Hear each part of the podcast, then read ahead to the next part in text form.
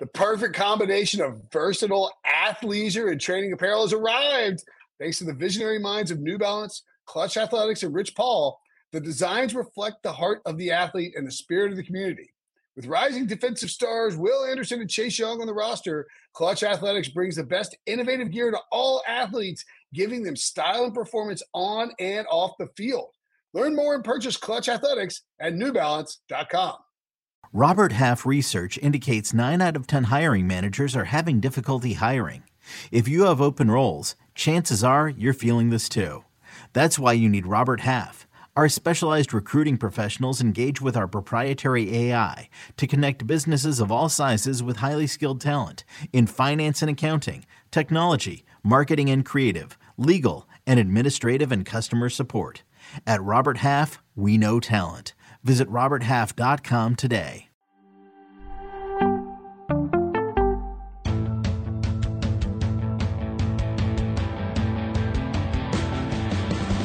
What's up, everybody? Welcome to the Pick Six Podcast, CBS Sports Daily NFL Podcast. I'm Will Brinson. I'm your host. It is Wednesday, October 5th, if you're listening to the podcast in audio form. Tuesday, October 4th, if you're watching with us live on YouTube. And it's our betting trends the Z show. Joining me to look at some betting trends, John Breech and Tyler Sullivan, aka Sully. What's up, fellas? What's up? Not having a betting trends show, it's not for real unless it has the Z in it. Of course. Right. It's like a sideways Z. It's like if you go to like a like a wing place, and it's like wings with an S. What are you doing? I, I don't want your wings. I want to yeah, Z yeah. at the end, I'm gonna eat all your wings. Or like if you go to some some place that's that claims to be extreme and it uses the E before the uh, the in the front of the word, it's not that extreme. Like you're not you're not really extreme unless you're dropping that E and going full like extreme. Smash the like button if you're watching. Or if you're extreme. Or if you're if you like wings. I'm trying to think what other words go have the Z where it's like I, I mean I obviously I we're being sarcastic here, I think. I mean I am at least like if you have the Z at the end, then I'm a little skeptical. Yeah. I think I, I'm actually a little confessional. I forget exactly what it was, but I'm pretty sure one of my screen names when I was a kid, like I had the Z thing in there. Like there, there was something going on. Was your name Tyler Zollivan? It was, I don't, I forgot, I honestly, I wish I could remember it, but it was, there was, there was some Z action in there for the, the extreme screen name. I saw um uh, speaking of wings, I saw like a a, uh, a Instagram reel for like like an e- e- quick to make it home game day wings, and now like I've been thinking about these chicken wings for like 24 hours. I love chicken wings. Yeah, chicken wings, Pretty are good. Um. Okay. Anyway, that's the perfunctory small talk. We good? After the show, chicken wing eating contest. How many wings do you think you could eat in, in, in like a 15 minute span? I would get smoked by you guys, but I I could hold my own, but I don't think I would win. Uh, why? Why? Why'd you say you guys? What are you accusing me and Sully of? I just Well, think I that We're just extreme wings. I guess we're just apparently. ex- extreme wings. Sully lives like an hour from Buffalo, so he's naturally that makes him a good chicken wing eater. I, The I guess- closer you are to Buffalo, the better you are at eating chicken wings. Yeah, but you're like you're like Jeffrey Dahmer, so I don't think he ate chicken wings, Brinson. yeah, but the skill set translates. I feel like. Um, anyway, let's get Oh, into. Um, you know what? Uh, you know you know who has you know who has wings? Falcons. Falcons have wings. Ooh. there you go. What a, what a segue. Just give me. By the way, we did win the uh, the podcast award. Did we did we mention that last night? Uh, Morning Combat won it. Oh, So good for them. So Falcons. how, how happy are you that you're not getting a tattoo now? I had. Uh, Or did you want one? Were you thinking about it a little bit? I didn't like, want actually- to tattoo. I was kind of I was kind of excited about winning an award, just because I wanted to spend the next like year of my life explaining to people that I'm an award-winning podcast host. Yeah, that does sound nice. Right. You know, but like an award nominated, oh, I guess that doesn't roll off the tongue that much. Uh, But nearly award-winning. yeah, okay. I, I don't know. uh, nearly award-winning podcast host. Well, because like Grammy nominated still sounds nice. Like if it's like Grammy nominated, blah blah. blah. Award-nominated podcast. That sounds a little too vague to me. It sounds desperate. the guy who almost got a tattoo for winning an award, Will Brinson. Nearly, nearly award-winning podcast. All right. Falcons and the Falcons versus the Buccaneers. Falcons. Hold on, let me double check that. Um, is it Falcons at Buccaneers or Buccaneers at Falcons? It has to be at yeah, it has At to be Buc- at, at Buccaneers Buccaneers. if it's minus eight. Right, right, right. Um, both are two and two, tied for first place in the division. It's actually moved up to eight and a half. The under over under is forty eight. I don't think we didn't talk about this game on our look at. Did we Breech? No, we didn't because we talked about the Chiefs on Monday night, but not the Falcons. Um, I this is an interesting one because the Bucs are have you know they haven't been great this year. The last time people saw them, they didn't look good, you know, on off. I mean, they looked okay on offense, not very good on defense, obviously. Um, Atlanta now missing Cordarrelle Patterson for the, I believe, the season. He's on And- IR, so at least Oh, so he four come weeks. back. Okay, that's right. Um, and then there's a there's a ton of injury news coming out of week four, Hmm. which is to be expected. Like this is, you know, you can kind of like the- the injuries are going to pile up now. That's just kind of how it works. You know, you five, four, five, six, seven weeks of this NFL season will wear on people. Um, what kind of trend you got? You seen here, Sully, on uh, on Tampa Bay and Atlanta? Obviously, the line has moved half a point. Well, I mean, I look at the Falcons and they're like this year's Lions from a year ago. They're 4 0 against the spread. They've they've covered in every single game that they've played this year. But I, I do wonder if this is where it's gonna kind of go awry for them, where that perfect against the spread uh, record is gonna go go away because Tom Brady absolutely owns this matchup against the Tampa, uh, against the Atlanta Falcons throughout his career. He's 10 and 0 and his career starts against the Falcons, including playoffs. Insert your 25 to you know 25 point lead Super Bowl joke. But he's only one of four quarterbacks to have that great of a record 10, 10 and 0 or better in his career. Elway against the Patriots, Andrew Luck against the Titans, Otto Graham against the Cardinals. He's just absolutely been Wow. insane. A passer rating 113.9. It's the best versus any team in his career. For some reason, he just absolutely owns the Atlanta Falcons. So this one again, you might be a little weary because you know it's eight and a half. It's kind of a big number, and obviously the Falcons have been good against the spread this year. But historically, Brady has absolutely owned this team. By the way, if Tom Brady were to throw Breech two touchdown passes and zero interceptions in this game, do you know that he would have 28 touchdown passes and three interceptions in his career? Oh my God, that's mean, going to happen because it has to 28 to 3 always comes up with anything involving the Falcons. Yeah, we just saw the comment of uh, Brady and Gisele possibly getting divorced. New York's Wait, what? New York Post, page six, reported to have uh, hired divorce lawyers. And you know what, Brinson, you've made this point the last couple weeks is that you think you can put that stuff away when you're not uh, out there playing games. Some people can, some people can't. Brady seems like a guy who can, but there is always that chance that these things are in the back of your mind while you're on the field. Um, but you know, Brady's been doing this for so long, uh, and I'm sure you know everybody deals with life problems at some time or another. So I'm sure this isn't the first time he's dealt with issues. Um, Well, ma- th- Was What? He married to, was he married to? Um. No. No. Okay, yeah. uh, but is- one other thing, This is What? what? what a plot. This is like. I mean, they're basically getting. I mean, okay. All right, let's. Unless I don't want to dive into the Tom Brady allegedly getting divorced thing and make it like a big part of this podcast, but I do think it's like. I mean, like I think it's important for, the Buccaneers season. Like, if if the Buccaneers were two and four and Tom Brady felt like he was going to lose his marriage, would he would he walk away from football? I mean, obviously, clearly it doesn't I mean, look clearly like that not, right? case. I mean, all the stuff that's been leading up to this, and again, it's just a report that they've hired divorce lawyers, but uh, like the fact that I mean, we heard you know Tom Brady retired and then came back, and then you know was away for like the 11 days. It was weird. And then Gisele puts out that Elle interview that we talked about where she, you know, she says, it's my time now. And then Tom Brady's been acting like sort of sullen and, and not thrilled about stuff. I mean, it all kind of checks out, I guess. Yeah, no, I mean it, it makes sense. It feel it felt like it was trending this way. I mean, as it relates to this game, I don't know how much it's really going to have a huge impact on it. I mean, maybe Brady just is, you know, pissed off and is like, all right, I'm going to go scorched earth, take all my anger out on the Falcons. Like maybe that's where we go. Maybe you lean over on this. I mean, that is something where, you know, maybe he just scores a billion points.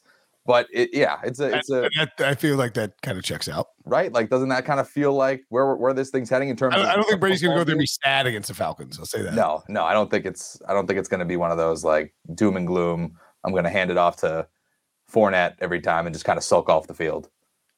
No, it does not feel that way.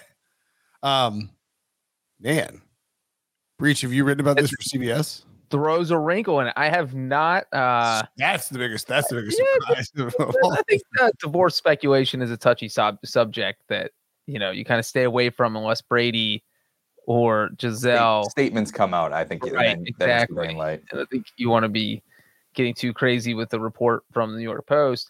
Uh, th- and that's not to say it's incorrect because obviously, as Settle down- settle down, Walter Cronkite. All right. as Tyler said, uh, you know, it, it feels like it has been trending this way.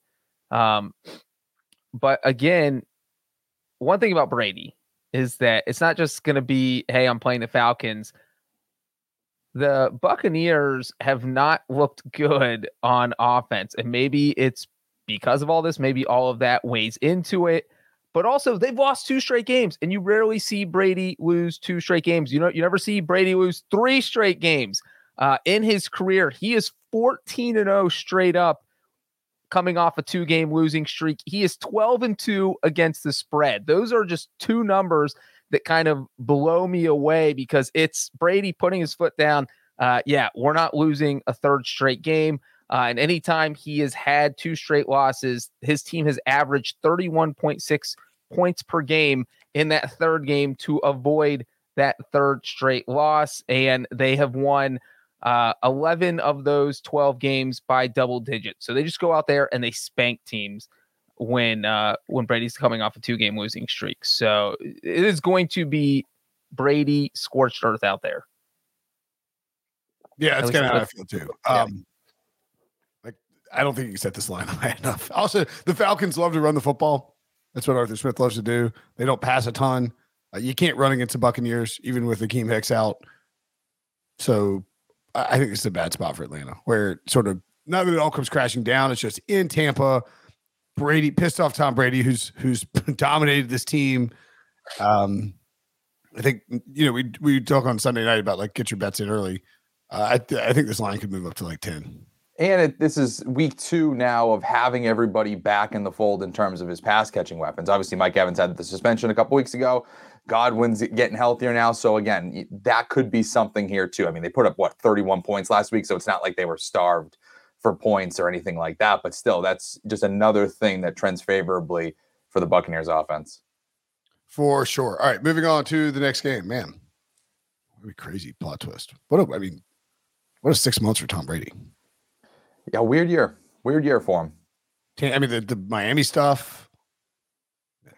Dolphins minus three and a half versus the Jets. A surprisingly low line, although, excuse me, at the Jets. Dolphins minus three and a half at the Jets. Um, so that line actually makes sense. Although Tua Tagovailoa has been ruled out. Thanks, Dolphins, for getting ahead of that one. Um, really impressive work by you.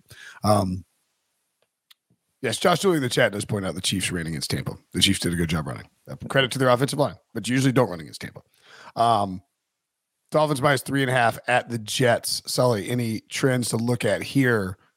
Well, my my question is how much. I mean, yes, we're, we're crediting Tua Tagovailoa for really helping this team early on. He looked like a he was taking somewhat of a leap. They finally built an offense around him. But how many points are we giving him? Because the look ahead was five and a half, and now it's it was Dolphins minus five and a half, and now it's minus three. Is that like how how are we looking at that? How are we viewing that? Minus three, minus 120. So it was minus three and a half, now down to minus three. I mean, basically, they're saying that Tua is worth two and a half points more than Jacoby Brissett, which feels, I mean, they have a sense of humor in Vegas. Tua worth Tua and a half. What is happening here? um, that feels like a bit much. Because I still I don't kn- I don't feel like it's that much of a drop off. Like Teddy as much- Bridgewater came in ice cold off the bench and looked pretty good against. And threw a 64 yard pass with like 61 air yards to Tyreek Hill. and that's that kind of what I'm getting at. Can't do. Yeah. that's kind of what I'm getting at. I don't know if you know as much as he was promising to begin the year. I don't know if his loss is as big as any other like starting quarterback. I, I don't know if it's really worth two and a half points. I, I actually thought that Bridgewater was throwing the football better down the field than than Tua Tagovailoa was in that game. Before he went down there, he even threw an interception to Tyreek Hill, where it was just an underthrown ball. You look later on in that game, Bridgewater is pushing the ball a little bit further. With those type of skill position players like Tyreek Hill and Jaylen Waddle, I almost feel like this plays more into Miami's hands offensively. Not to say that he's going to take the job from Tua whenever he's healthy and cleared to come back. But I do think that the deep passing attack is going to be a little bit better here. Yeah, and I agree with Solomon. I just don't think this is a huge step down at quarterback for the Dolphins. It might be a minor step down, but two and a half points just seems like a huge overcorrection.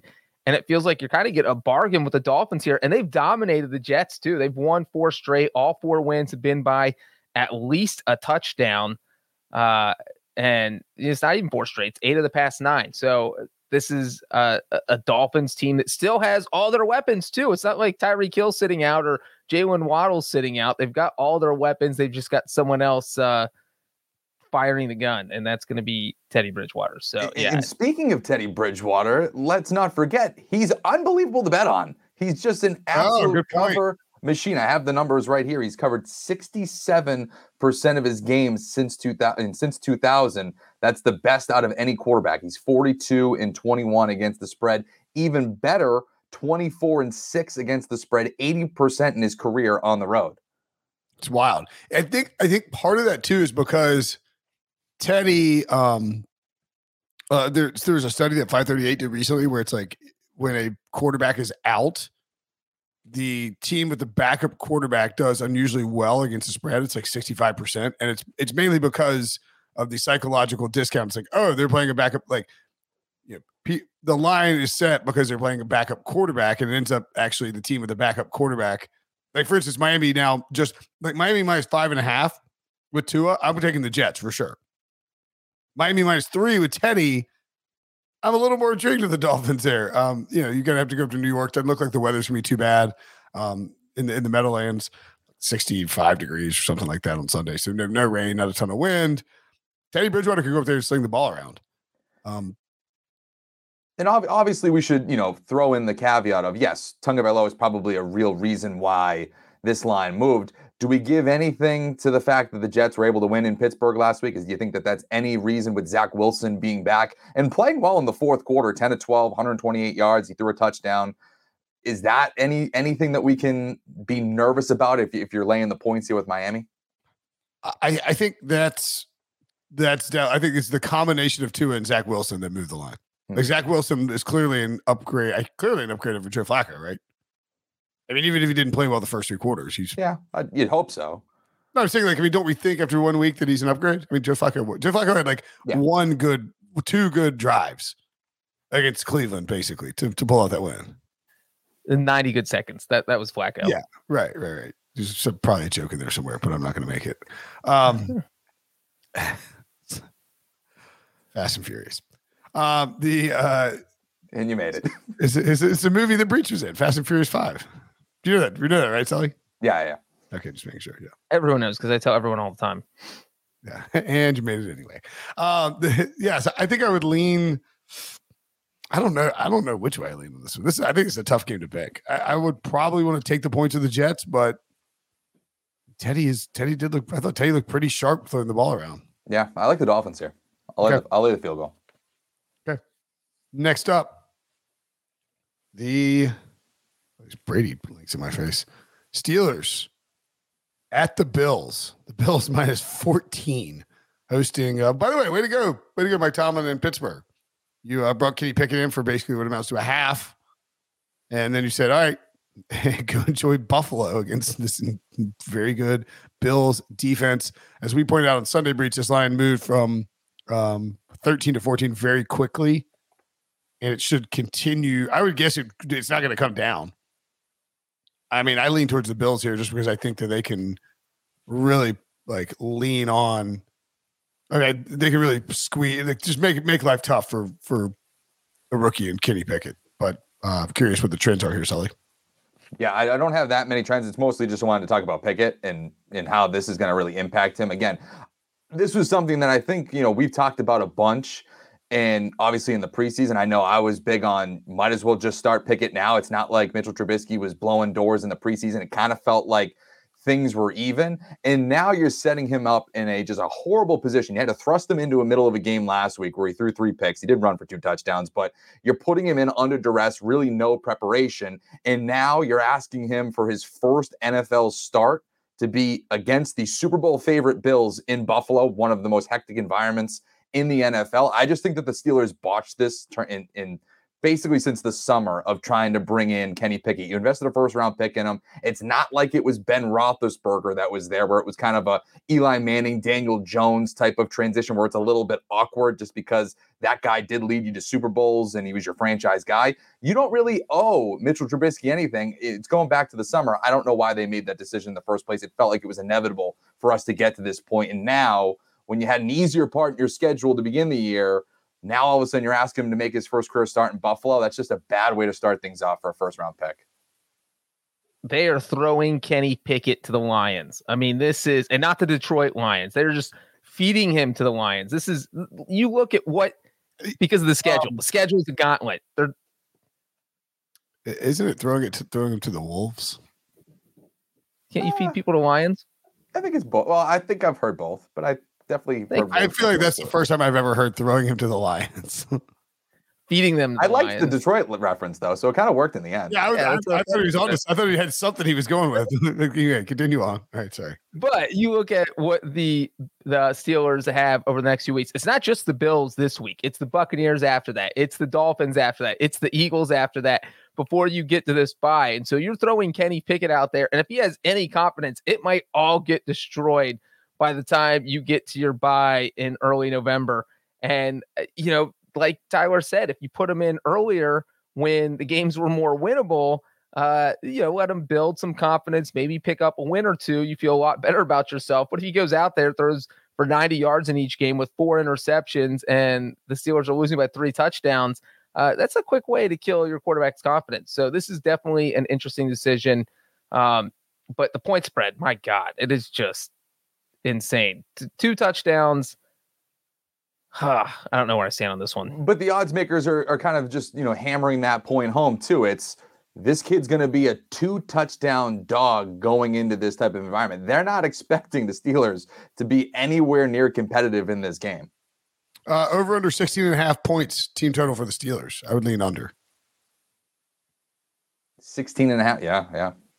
I mean, think, I mean, do we think that the, the flying, the flying Kenny Kenny Pickett. Do you think Kenny Pickett is going to lead them to three scores?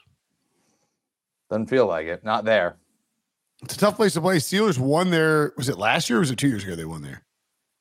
Last year in the opener. Oh yeah, that's right. Week one. Yeah, they, they beat them there last year in week one, and it was a shocking, like a shocking, shocking loss for the. No, the Bills are the Bills are not afraid to have a bad, a weird bad loss. Maybe All NFL right. teams will do it, but but like the Jaguars game last year. Yeah, and then at Jacksonville last year. Um, this one doesn't feel like that spot though, even though they're coming off a huge win against their back-to-back road games. They go one and one. They probably feel like they should be uh, four and zero, oh. and right, and they, yeah, and, and then now they're going to you know, to host the Steelers in a game where, you know, I, I mean, look, you you have to. The the Dolphins are are there. The Dolphins are lingering in the division. You can't you can't you know take your foot off the gas. So uh, I mean I think I I lean towards the Bills here, but you're laying 14. Nobody likes to do that. That's a that's a lot of points to lay. All right. Uh, and real quick, the Bills have played. Yeah, yeah, I looked at you. You clearly throw some of the Lions is. Yeah, it exists. It's real. All right. I feel a lot better about myself. I had to Google it to make sure I wasn't crazy, and now I feel I less like crazy. Throw, throw to the wolves is a lot more common and also sounds better.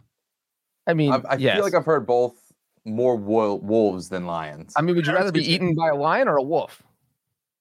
Oh, I just feel like it's a lot easier to find wolves to throw somebody to. I think well, that's lions more dangerous.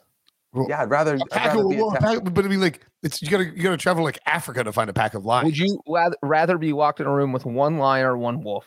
I mean, one definitely wolf. Wolf, yeah. Definitely a wolf. What are we talking about? Matter. If you're thrown, uh, big a lion thrown to the wolves, you're thrown to a pack of wolves. Like you're dead either way. Like you're not surviving a pack of either of them. I mean, if you're playing that strategy, maybe you pick the lion because it's bigger. Maybe it's a quicker death. If it's a smaller wolf, then maybe you're fighting it a little bit more and it's a little bit slow of a burn. Yeah. I was going to throw one more. I'm just saying that, like, the, the reason that you hear wolves more commonly is because you can find wolves like in America. You can't find like a bunch of lions. Like, go to a zoo. There's no, no, no, you're not allowed to go to the zoo and lob people over the fence. It's not. That's not how this. That's not how this this thing works. It was my scenario. That's how it can work. Okay, I'm then you need to include the zoo factor in that there. All right. Well, then next time I will say feed you to the lions at the zoo. There you I go. will I will complete the entire sentence. But one more nugget about this game is that dating back to last season, the Bills have won five straight home games, uh, and they've won them all by at least two touchdowns. And that includes a That's good, right? 41-7 win over Tennessee this year. Got a bird battle. 4 0 Eagles are headed to the Cardinals. And the Eagles, I believe, are minus five. Has this moved? Didn't we say it was going to move? Is it five and a half or four and a half on Sunday, Breech? I believe it was four and a half. Yeah. So it's moved to five. I thought it would get to five. I thought it was like four and a half, moved to five and a half. Maybe it's come back down a little My bit. notes, it was definitely four and a half. Yeah. It was four and a half. It was four and a half. Okay, but I, all right, okay. I thought it had moved to five and a half when we were talking about it. Maybe I'm wrong. Uh, either way, this is moving the direction we we thought with Philly getting you know now minus five over under 49 and a half. I like the kind of like the over in this game. I think it could be a shootout. Um, I think it's a pretty good game to target for DFS purposes. And I like the Eagles because I don't believe in the Cardinals, although everybody's in on the Eagles, everybody's out on the Cardinals.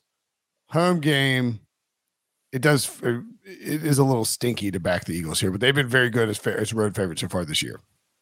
Yeah, and, one thing to point out here too is if all of a sudden the Cardinals, which is something that they haven't been able to do this season, but if the Cardinals are able to kind of punch them in, in the mouth early, you're talking about a team in the Eagles that has played with a lead the most in the NFL. They rank number one playing in a, with a lead in the NFL, and the Cardinals are dead last. So you're kind of going on both ends of the spectrum here. But if all of a sudden the Eagles start trailing and they have to play kind of a catch up mode, that is some uncharted territory here for Philadelphia. I mean, as much as I like them, I, I, I've picked them to win the NFC even before the year. Still feel that way. Their schedule is just extremely easy down the stretch, but that is one area where you might get a little bit concerned. And Brinson mentioned that this game is uh, a home game for the Cardinals, which they might be the one team in the NFL where that means absolutely nothing because they have lost seven straight home games. Uh, they lost to the Rams in week three, 20 to 12. They lost to the Chiefs in week one, 44 to 21. And they have struggled at home. They're giving up a lot of points. They've given up 30 or more four times in of seven of those losses during this losing streak. And uh, they they've given up, I think, the fifth most points in the NFL. The Eagles have a top five rushing attack, a top five passing attack. I mean, it just feels like as long as the Eagles, uh, uh, you know, aren't turning the ball over five times in this game, that they might be able to run away with this. The other thing here to point out too, and it kind of goes back to the kind of the front running thing for Philadelphia. They absolutely dominate the second quarter and kind of struggle everywhere else. They're plus 71 in point differential in the second quarter. They're minus 27 in all other quarters. Yeah, it's crazy. So if all of a sudden Arizona could just stop them in the second quarter, odds are you're probably going to win. I, I think it's more about like them starting slow and then pouring it on and then having a lead and sitting on that lead in the second half than excuse me, then um any sort of like I, think Yeah. then any sort of like second half struggles. I mean I, I- you know, I mean, definitely it's concerning that you're not scoring points in the second half, but when you have a lead like that, you know, if you have a lead in bad weather against the Jaguars at home, you're gonna, you know, you're gonna pound the football in the second half, force them to make be perfect on all the drives. And so I think that's that feels like like a lot of what they're doing. Although, you know, the Detroit storm backing in through the back door, it does feel a little, you know, there's some, I would say some concern about like, you know, in, in, in an elite matchup, is Nick Sirianni going to know to keep his foot on the gas because he needs to. If you Oh. want even more specific, minus 20 in the fourth quarter point differential. That's. Again, for a backdoor kind of situation to think about. Yeah. yeah. So it's- but to that point, real quick, is and this is kind of goes to Brinson's point, is that we don't know that the Eagles are a bad fourth quarter team because they haven't had to push in the fourth quarter. The first three weeks, they led the Lions 38 to 21 in the fourth quarter, so up 17 points. Uh, week two, they led the Vikings 24 to 7 in the fourth quarter. So they're just kind of coasting. Week three, they led the commanders 24 to nothing in the fourth quarter. So it's just a matter of let's just run the ball, run out the clock, and go home. trust your defense to not let them score, and, it's worked so far. But yeah, that does leave them susceptible to when you get when you're laying five. You know that's you know the card you're down you're up twelve with three minutes to go, and the Cardinals score a meaningless touchdown, and all of a sudden you know go for two and cut it to four. You know who knows what they would do, but you're you're you're down you're up eleven, whatever it is. You know there's a there's a possibility there of getting back towards. So just worth considering. All right, one more game, and then we will um Take a break. Bengals at the Ravens. Ravens minus three. Ravens are actually uh, minus 115 minus three. We, we talked about this on Sunday. I believe they were the Bengals were plus three, plus, minus 120. So the the line hasn't moved. No huge surprise. It's an AFC North m- matchup between two two good teams, uh, both two and two, both tied for first, along with the Browns. And you don't want to give more than three and a half. It's a, a lot of times in these matchups, but to see the juice shift like that indicates that maybe a little more money on um, the uh, the the the Ravens coming in. Although Breech has already said he is backing the Bengals to win outright.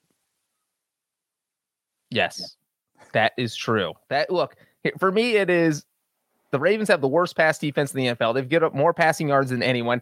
They're the only team in the NFL giving up more than 300 yards passing per game. They're going against the quarterback who averaged about 490 passing yards against them in two games last year, including the 525 yard game.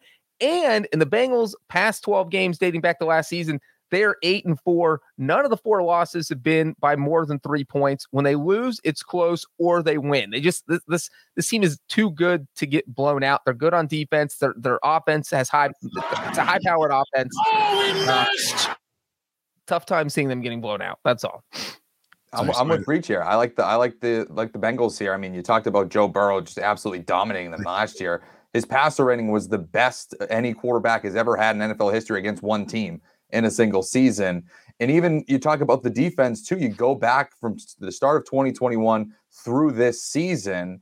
The Bengals have been able to get 30 plus yard touchdown plays almost better than anybody in the NFL, while the Ravens are letting up 30 plus touchdown plays the most by anybody over that stretch. So you have weapons like Ja'Marr Chase, Tee Higgins, Tyler Boyd, all of that and a capable quarterback in Joe Burrow that has a good history against this team, you could see them clearly winning this game outright. And to take a field goal here just feels like, you know, taking candy from a baby.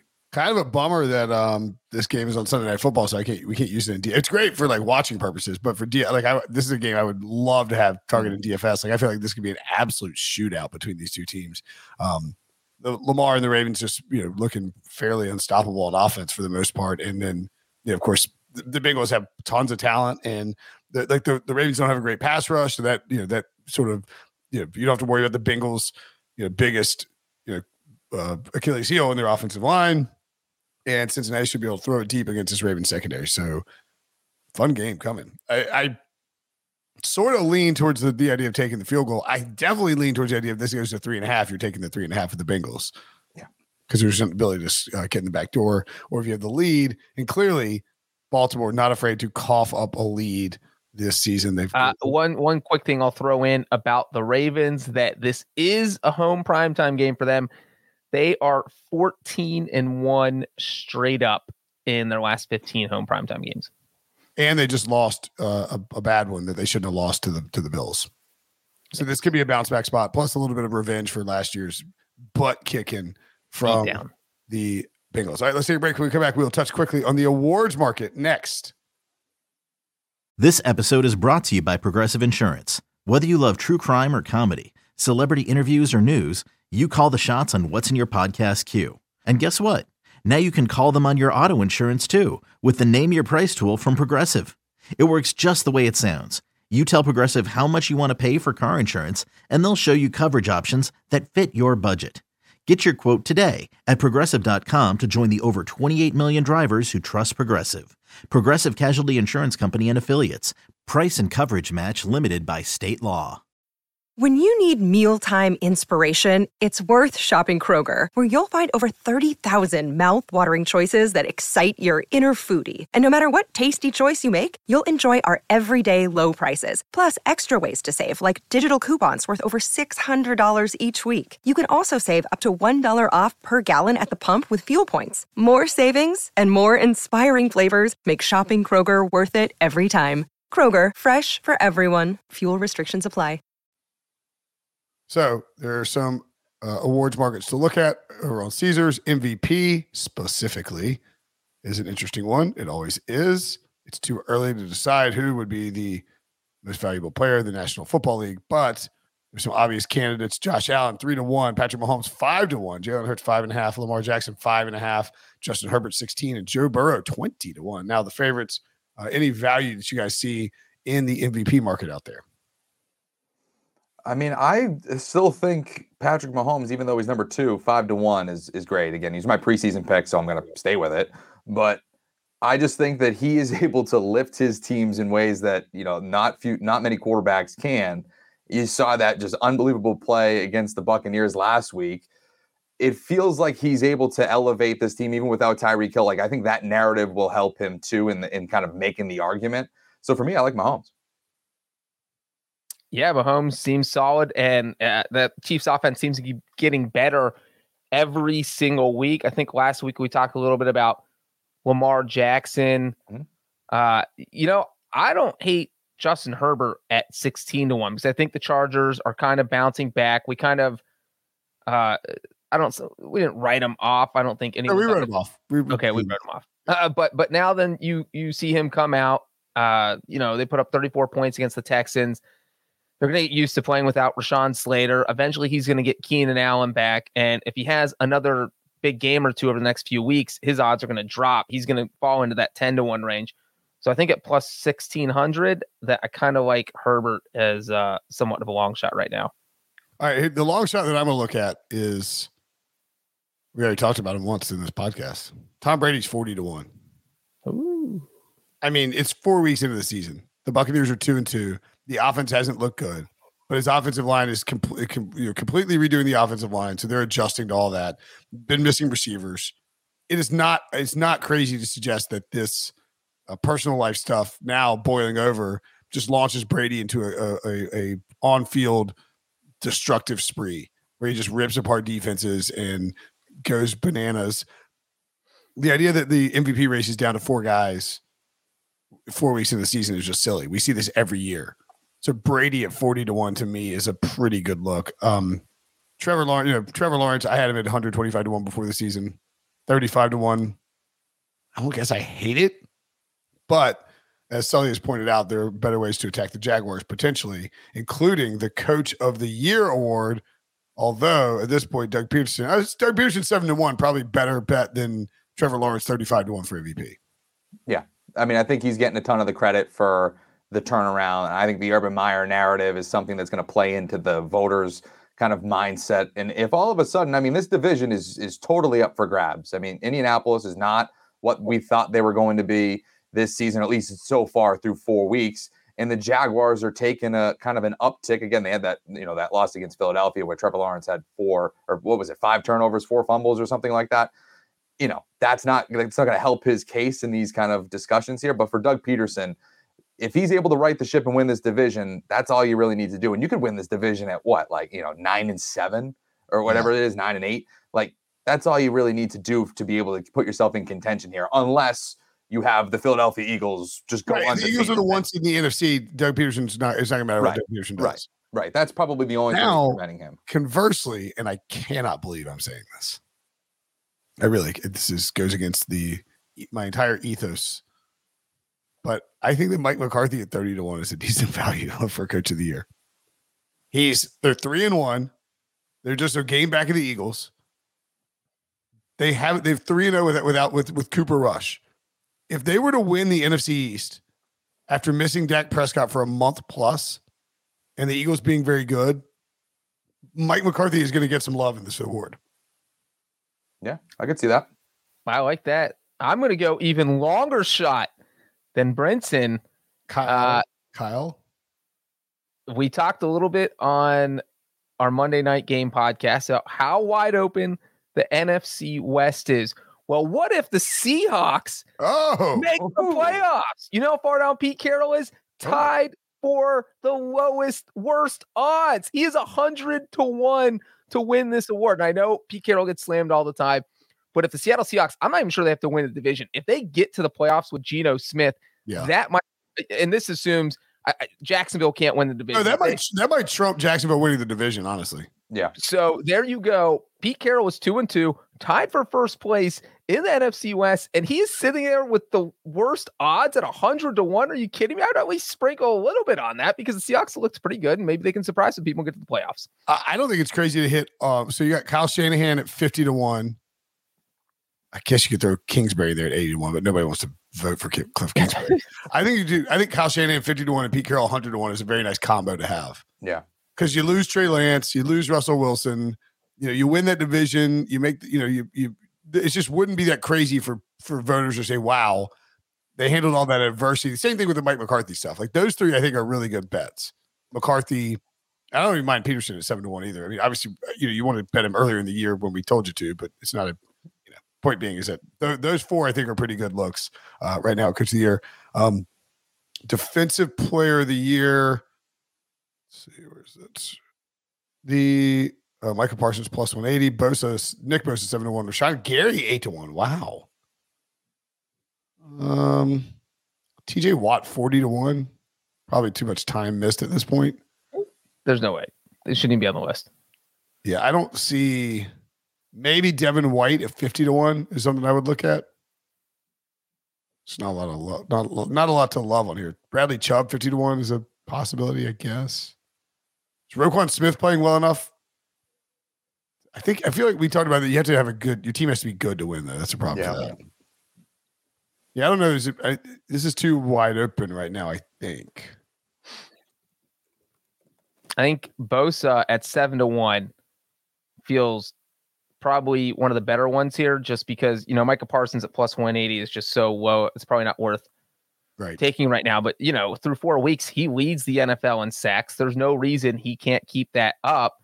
And then you look at the 49ers schedule. They have another game against the Rams. They they get to play the Carolina Panthers this week. He might get a few more sacks on Baker Mayfield. And then you just look at the rest of their schedule. They get to play the Commanders, and everyone gets to sack Carson Wentz. And so I could see Nick Bosa uh, racking up a few more sacks and, and being in this race at the end of the year. Yeah, maybe Von Miller too. Another one to to look at. Again, you know, just Yeah. someone who's going to be in it all throughout the season on a Super Bowl contender. I mean, like we were just saying too, he could put up a ton of sacks. He could take down Kenny Pickett like 15 times next week. So that one to me true. is someone to kind of keep an eye on. Yeah, I like it. All right, let's move on to um we'll do one more. Comeback player of the year. Comeback player of the year. Where are you? It's this is not my fault. The layout is very difficult. There it is. All right. Saquon Barkley plus 160. Hmm. Man, it's gonna be hard to beat Saquon Barkley. Brian Robinson Jr. four to one. He's coming back from getting from getting shot this year. I mean, I don't think that's where the voters will go with the with their selections unless he's just a monster. You know what I mean? It's Yeah, a cool story. It's not like I mean, it's it's very don't get me wrong, it's a very cool story. But it's not it's not really how those voters think about this. They think about it in terms of like Saquon hurt, not playing well, comes out, looks awesome. Giants are Giants are decent. Giants are in the mix. And all of a sudden Saquon at plus 160. J.K. Dobbins at 20 to 1. I don't think is that crazy either. That's the one I like a lot. I mean, you just looked at what he had last week: two touchdowns and a kind of a rainy game against Buffalo. Could have been He's three too. he's only yeah, he's only been back for a couple of weeks here, and, and he ran well too with against the it was against the Patriots, and you know he didn't have that much exposure in that game. It's not like they kind of really let him off the leash, but I feel like if all of a sudden he starts piling up the stats here and starts getting a bunch of these touchdowns, you could have the conversation. Again, I don't think anybody's beating Barkley right now, but if there was somebody, I think Dobbins is the guy that gets the work that could maybe compete with him. Uh, and maybe even Derrick Henry. We saw him miss uh, nine games last year during the regular season. He slowly seems to be getting his footing back this season. He's looked better each week, and he's someone who could end up leading the NFL in rushing. And at 10 to 1, that's decent. But to Prince's point about Brian Robinson, I feel like there should be like a rule in the comeback player of the year voting where if you get shot twice and you make it back to the field and you literally do anything at all, rush for five yards, uh, you should automatically win the award. And, and that's just getting back at any point in the season. He's going to be back by week five, possibly sure. five weeks after this happened. Well, and you look at what Antonio Gibson has been able to do in the early seasons. I mean, he was supposed to have that role. I mean, he was beating Antonio Gibson straight up over the course of camp. And again, you know, he's kind of come down a little bit over the last few weeks here, but you're talking about double digit carries on a week in, week out basis. If he now just adopts all of that, I'm not saying obviously by week five, but if you're talking like week seven, the earliest, if all of a sudden he just completely, you know, jumps over him in the depth chart, there's a lot of touches there to pile up some stats. I wouldn't take it at four to one. I don't think it's that No. crazy for him to win. But like if he was like fifteen or twenty to one, we'd definitely be interested. Dobbins, I think I, I agree, is probably the the the one I really like in the spot right now. Barkley at plus money. I mean, you're basically banking on Barkley to play the entire season. The Giants to be in the hunt. So I like I'm kind of intrigued at plus one sixty, but um, it's it's a little short. I mean, like any, any of these awards four weeks in at plus one sixty, anything under two to one on any of these awards four weeks into the season, like we're we're a quar- we're not even a quarter of the way home. You know, Maybe the only other one, if you're talking, you know, super long odds, 80 to 1 Chris Godwin. If he just is healthy and, that, yeah. and Brady starts going off here over the next few weeks, I mean, that he's proven when healthy, he's the go to guy. So that may be someone if you're looking for a super long shot. Like I, I like that better than like, you know, DJ Chark and DeAndre Hopkins who are around his around his neighborhood. yeah, I would agree with that. All right, good stuff. A lot of games covered, a lot of awards covered. Kept it reasonably tight. Um, that's it. Great stuff as always, guys. We'll be back uh, Thanks, Will. tomorrow. Brady Quinn Football Show, of course. BQFP, and whatnot. For uh, for Sully, for Breech. I'm Brinson. Thanks for watching. Thanks for listening. We will talk to you guys later.